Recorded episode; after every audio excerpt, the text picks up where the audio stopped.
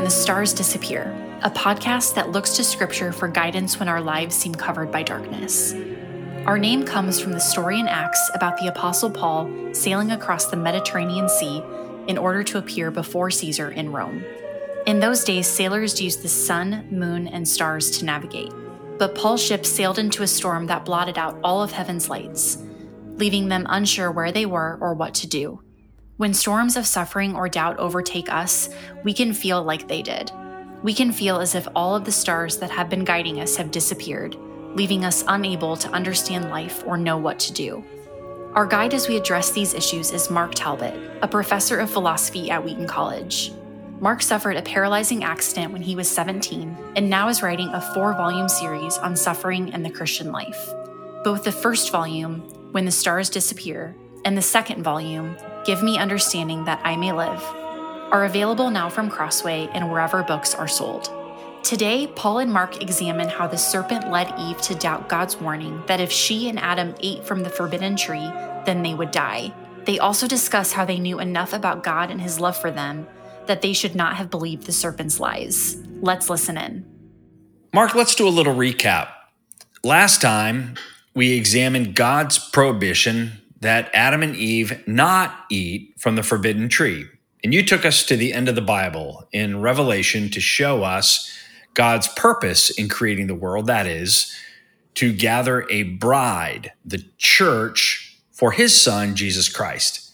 And you said that the Lord God invited our first parents into a marriage like relationship with himself where they would freely choose to love him above everything and anyone else. That joyous covenant with Eve at the end of chapter 2 of Genesis was to foreshadow the kind of relationship they were to choose to have with their God. But that didn't happen. They disobeyed God's command not to eat from the forbidden tree.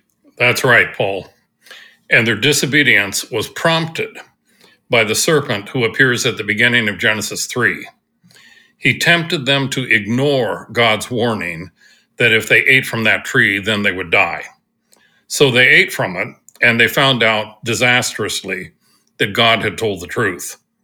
By that act of disobedience, human suffering and death entered our world. Our task in this episode, Paul, is to probe how the servant worked and to try to understand why our first parents made their disastrous choice. And from this, we'll have some lessons to draw concerning ourselves and our choices. All right, let's get started. An unexpected, wily character appears in the fateful temptation scene at the very beginning of Genesis chapter 3 and he's making an odd claim. Hmm. Hebrew grammar suggests that the serpent was not merely asking a question about what God had said, as unfortunately almost all of the English versions translate it. Mm-hmm. Did God really say, You must not eat from any tree in the garden? Interesting. E.A. Speiser comments, the serpent is not asking a question. He is deliberately distorting a fact in his craftiness, he was probably either feigning surprise and indignation at what God was requiring of our first parents, or else he was feigning compassion and sympathy for them. Indeed, to think that God has forbidden you to eat from any tree in the garden. Interesting. So the serpent actually makes God's command more restrictive than it actually was. Yes.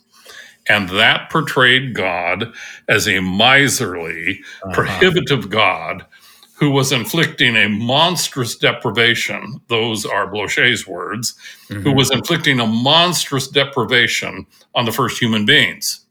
It prompted Eve immediately to correct the serpent, probably in order to defend God's goodness. Mm-hmm. We may eat of the fruit of the trees of the garden, but God said, You shall not eat of the fruit of the tree that is in the midst of the garden, neither shall you touch it, lest you die.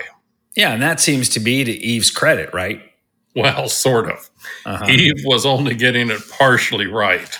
The serpent's quick retort to Eve's correction shows that he knew exactly what the Lord God's original command to Adam had been. Eve had left out the certainly in God's warning to Adam that if he ate from the Hmm. tree of the knowledge of good and evil, then he would certainly die. In disputing God's warning, the serpent put it back in. You will not certainly die, the serpent said to the woman, thus directly contradicting God. Hmm. This was, as Collins comments, an attempt to undermine the relationship of trust that is the engine of obedience between God and human beings. Yeah, that sounds right. It sounds like Satan wanted to create create doubt in Eve's mind. Maybe doubt about the command, maybe maybe doubt about God. It sounds it's very gossipy. It is. It is. And there are several points about which the serpent sought to create doubt. First of all, he omitted the reference to God's personal covenantal name, that is, in our translations, Lord, in Hebrew, Yahweh. That personal covenantal name runs throughout Genesis 2 and 3 Hmm. in order to emphasize God's personal relationship with Adam and Eve.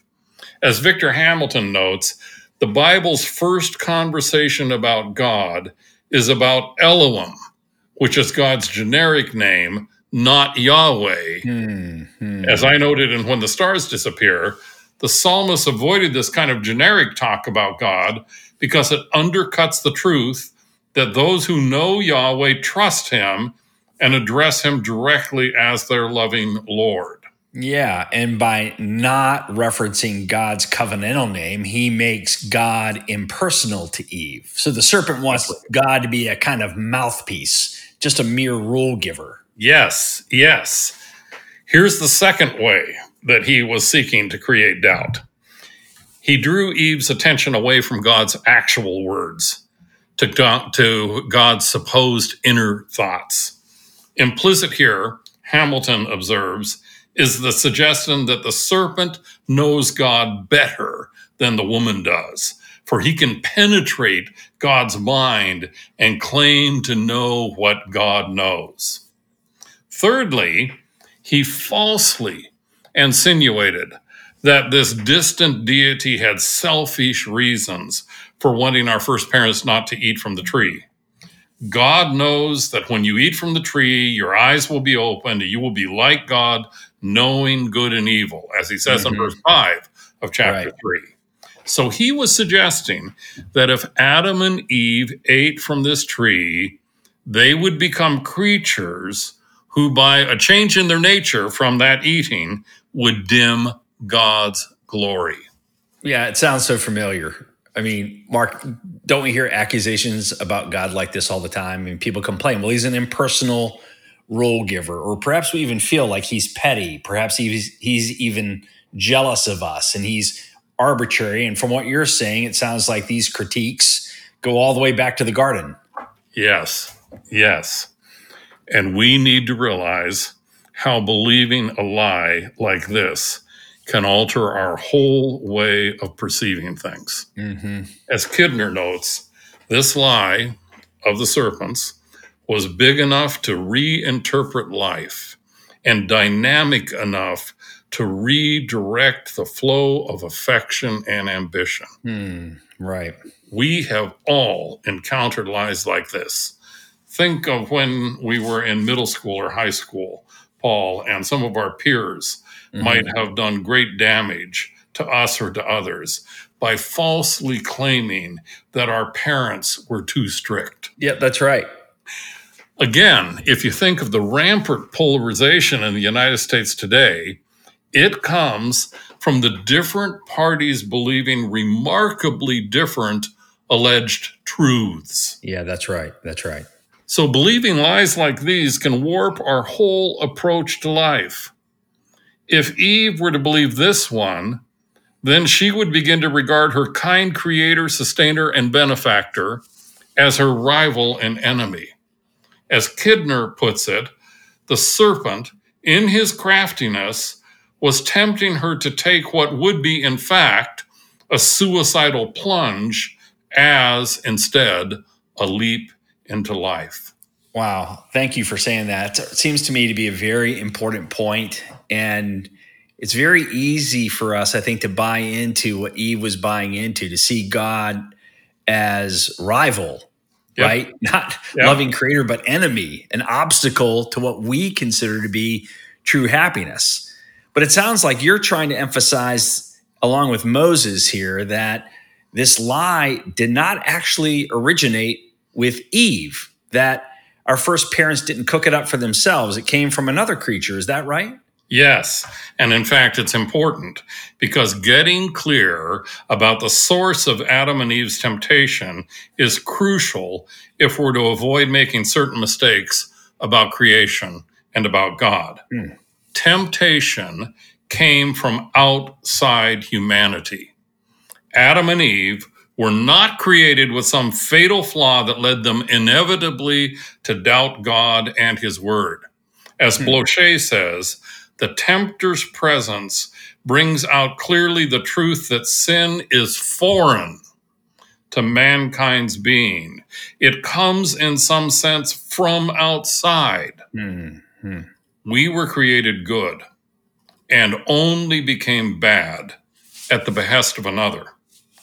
Blocher then adds, suggested by the other, sin is clearly alienation for mankind. It is captivity under an inhuman principle, a parasitic infection.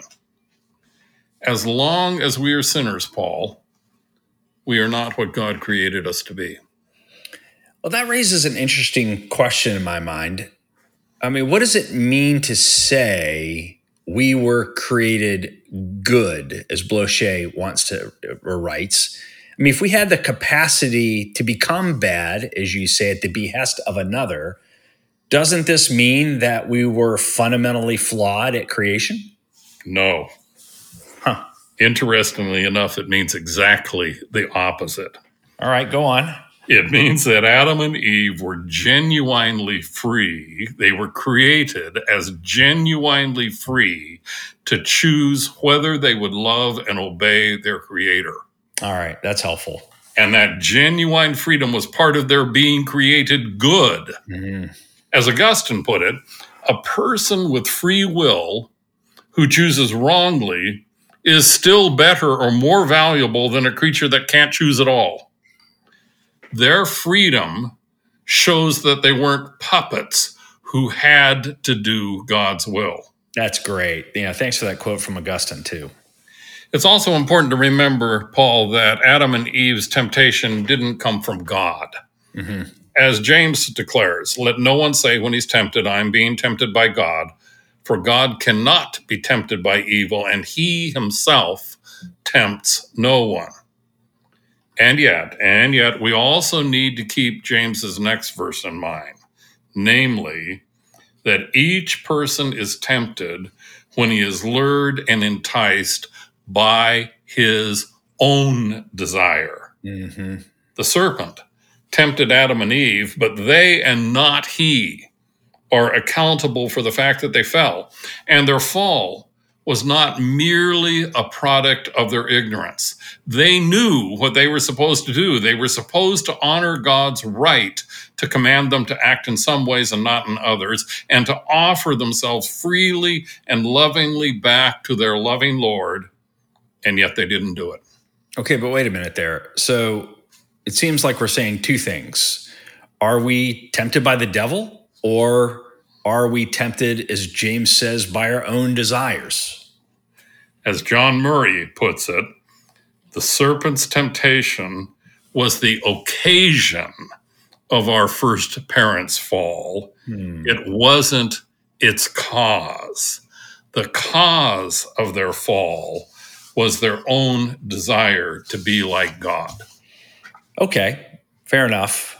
But you also seem to be arguing, Mark, that at the time of the fall that Adam and Eve knew enough about God that they should have known better than to believe the serpent's lies. Is that right? That's right. This just struck me in the last couple of days, Paul, and I think it's really quite important. Mm-hmm. Both perspectives on our creation that God has given us in Genesis 1 1 through 2 3, and then in Genesis 2 4 through 225 give us ample reason to believe that our first parents knew that they were creatures who were to take their lead on life from God. Okay. Genesis 1 1 through 2 3 tells the story of creation from God's cosmic perspective, placing us at the apex of creation as God's final creative act. It recounts all of God's earlier creative acts, all of his making, separating, and differentiating among various things to show that God made the world to be a humanly inhabitable place. Look mm-hmm. again at Isaiah 45 18. And so, just as we can be aware of the world's wonderful ordering, of the fact that the world shows every sign of being a crafted place, so Adam and Eve, not yet blinded by sin as we are, could be even more acutely aware that the world had been created for them. Mm, okay. Yeah, that makes sense. immediately. Immediately after he created them, we're told that God blessed Adam and Eve and said to them, Be fruitful and multiply and fill the earth and subdue it and have dominion over the fish of the sea and over the birds of the heavens and over every living thing that moves on the earth. In other words, he gave them a command. Then he went on to tell them of his provision of food for them.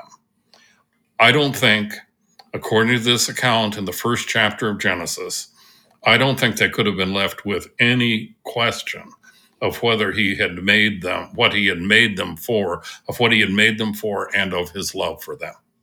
Right. So in that first narrative, you're saying Adam and Eve just by looking at the beauty and the created order and their own personal role in it, they could have inferred God's love of them. Quite a, an amazing love. And, and even even more than that, he blessed them and he spoke to them. So it wasn't just right. the created order of the world; it was even more than that. Mm-hmm. Yeah, great. Thank you. Now, in Genesis 2 4 through 25, the story is retold from our local perspective, where mm-hmm. we are at the center of God's creative acts. It emphasizes our unique nature that gets its very life from the very breath, the neshama of God. And once again, that perspective didn't leave Adam guessing about God's intentions for him. As soon as he made him, God placed Adam in the Garden of Eden. We're told to tend it and watch over it. That obviously yeah. involves some instructions. Yeah, right away. Right. He then went on explicitly to command Adam to eat freely of all the fruit in the garden except from the tree of the knowledge of good and evil, which he mustn't eat from, because on the day that he would eat from it, he would surely die. Furthermore, Adam couldn't have had any question about God's care for him. Mm-hmm. Or after observing it's not good for the man to be alone, God promised to make a helper suitable for him. He knocks Adam out. He takes some flesh and bone from his side. He builds a woman who's just right for him and presents her to the man. Yeah, that's all making a lot of sense. I mean, they, Adam and Eve, they would have to have had a pretty significant, profound understanding of God's love for them by making them, God making them specifically for each other, entrusting his creation to their care, and by them, him, I should say, treating each of them as persons by addressing them with his commands. Right, right. Both of these perspectives in Genesis drive home that Adam and Eve knew that they were creatures who were loved and blessed by God and created to take orders from Him. Apparently, from their very first moments of self consciousness, God was addressing them authoritatively in order to orient them. Mm-hmm. That's right. That was part of God's blessing, in fact, when you think about it. It was part of his right. gift to them. If God hadn't spoken to them, then they could have been lost in aimlessness and puzzlement. But in fact, they knew from the start what their proper orientation was to be. Yeah, all great points. And then you've got this matter of the serpent speaking to them. I mean, shouldn't that have put them on their guard? I mean, even apart from the very weird idea, uh, Chronicles of Narnia kind of idea of a snake speaking. Yeah, that's right. Here, one of the creatures that Adam had named and whom he had not found to be an adequate match for him is talking and acting as if he's superior to Adam and Eve, who were, of course, at the apex of God's creative acts. Yeah, at a station, as it were. That's right. That's right. Uh, it seems as if they should have suspected that something or someone was messing with them. Mm-hmm, God mm-hmm. created serpents as one of the kinds of creatures that creep or crawl along the ground. Right. They're part of the creation that he pronounced very good. So the fact that this serpent spoke in ways insinuating that God was not good signals that they were being messed with. Yeah, I mean, it's a little bit bewildering, right? I mean, you've got all this fair warning uh, from God's prior interactions with them and everything that conveys a context about God's love. I mean, what what do you think accounts for Adam and Eve buying into the snake's lie? Well, it seems to me that Eve fell by permitting herself to look at the forbidden tree from a misleading angle. Hmm.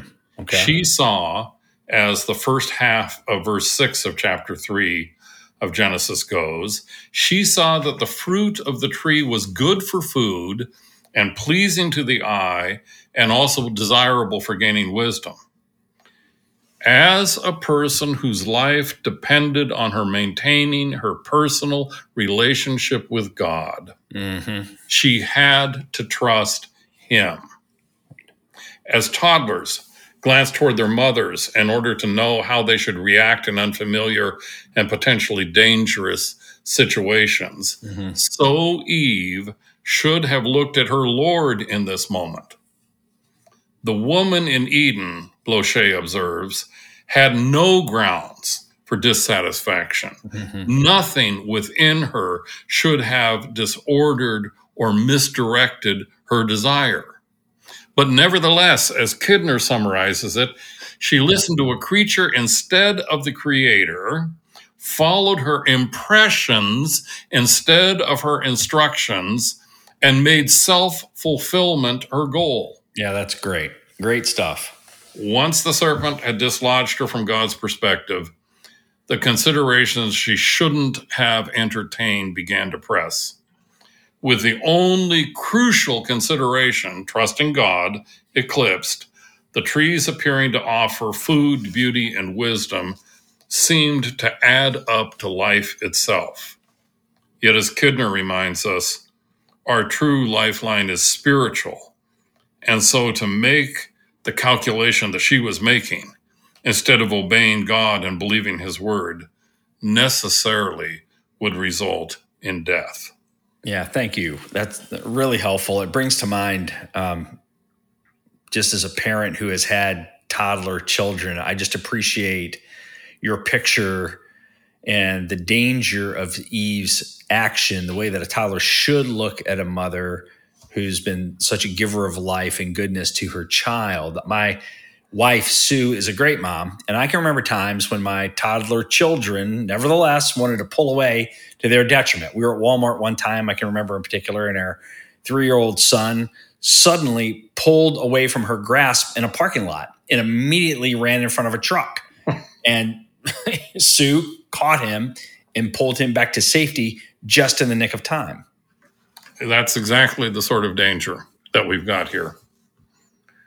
And it led Eve then to take some of the fruit and eat it, as we're told in the second half of verse 6 of Genesis 3. She also gave some to her husband who was with her, hmm. and he ate it. Then we're told in verse 7 the eyes of both of them were opened, and they realized they were naked, so they sewed fig leaves together and made coverings for themselves. This pair who had known the joyous freedom of unabashed nakedness. That is, who had known an existence where no barrier of any kind drove a wedge between them, could no longer bear such openness. This, in fact, was the first, and not by any means the worst, of the consequences that their rebelling against God's command that they not eat from the forbidden tree produced. Hmm. That prohibition had been the basis and the safeguard of the happiness of the human race. Its dire warning for when you eat from it, you will certainly die, had underlined that. Now, now they were about to find that rebelling against God's prohibition would result in pain, hmm. suffering, sickness, unhappiness, and death. It's just amazing, Mark. I mean, Mark, why would they do this? It, it seems to make no sense that they would turn away from God, whom they knew was their creator and who had supplied them with every good gift. it doesn't make any sense, Paul. right. Ultimately, we can't assign any reason why they acted as they did. Hmm. The woman, Blocher writes, had no reason to let herself be persuaded. There was no tendency in her nature that drove her on to the fatal slope. Neither did anything direct the man to his foolish acquiescence. There was no fault in his will before sin entered. Why did they yield? Blocher asks. The enigma remains total, he answers, and the evil rebellion inexcusable. Mm-hmm. All we can say, Paul, is this that our first parents' rebellion by eating from the forbidden tree was both a revolt from God's authority and a rejection of his love. And as we'll see, next week, it is the source of all our suffering. Well, thanks, Mark, for taking some time to deal thoughtfully with these matters that are so foundational, so important. It's been great to have a good deep dive into some of these crucial concepts as we all, that is you and me and our hearers, our listeners today, as we continue to wrestle with the underlying problems of suffering and we look forward to continuing that discussion next time. Thanks, Mark. Thanks, Paul.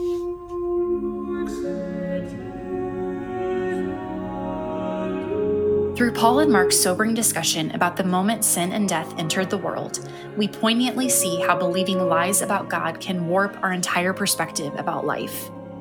The serpent sowed doubt into Eve's mind about who God was, and she bought into those lies, leading to disaster. Through this account in Genesis 3, we do well to remember that God does not tempt us, but rather that we are tempted by our own sinful and selfish desires. Yet, as toddlers look to their parents for direction, in our moments of temptation, we should look to Christ for help and guidance. Mark's conversation partner for this episode has been Paul Winters. If you found this content helpful, please let us know by leaving a review on Apple Podcasts or wherever you listen. Your review will help others find these discussions as well. And if you have any questions about what was discussed in this episode, email us at info at whenthestarsdisappear.com.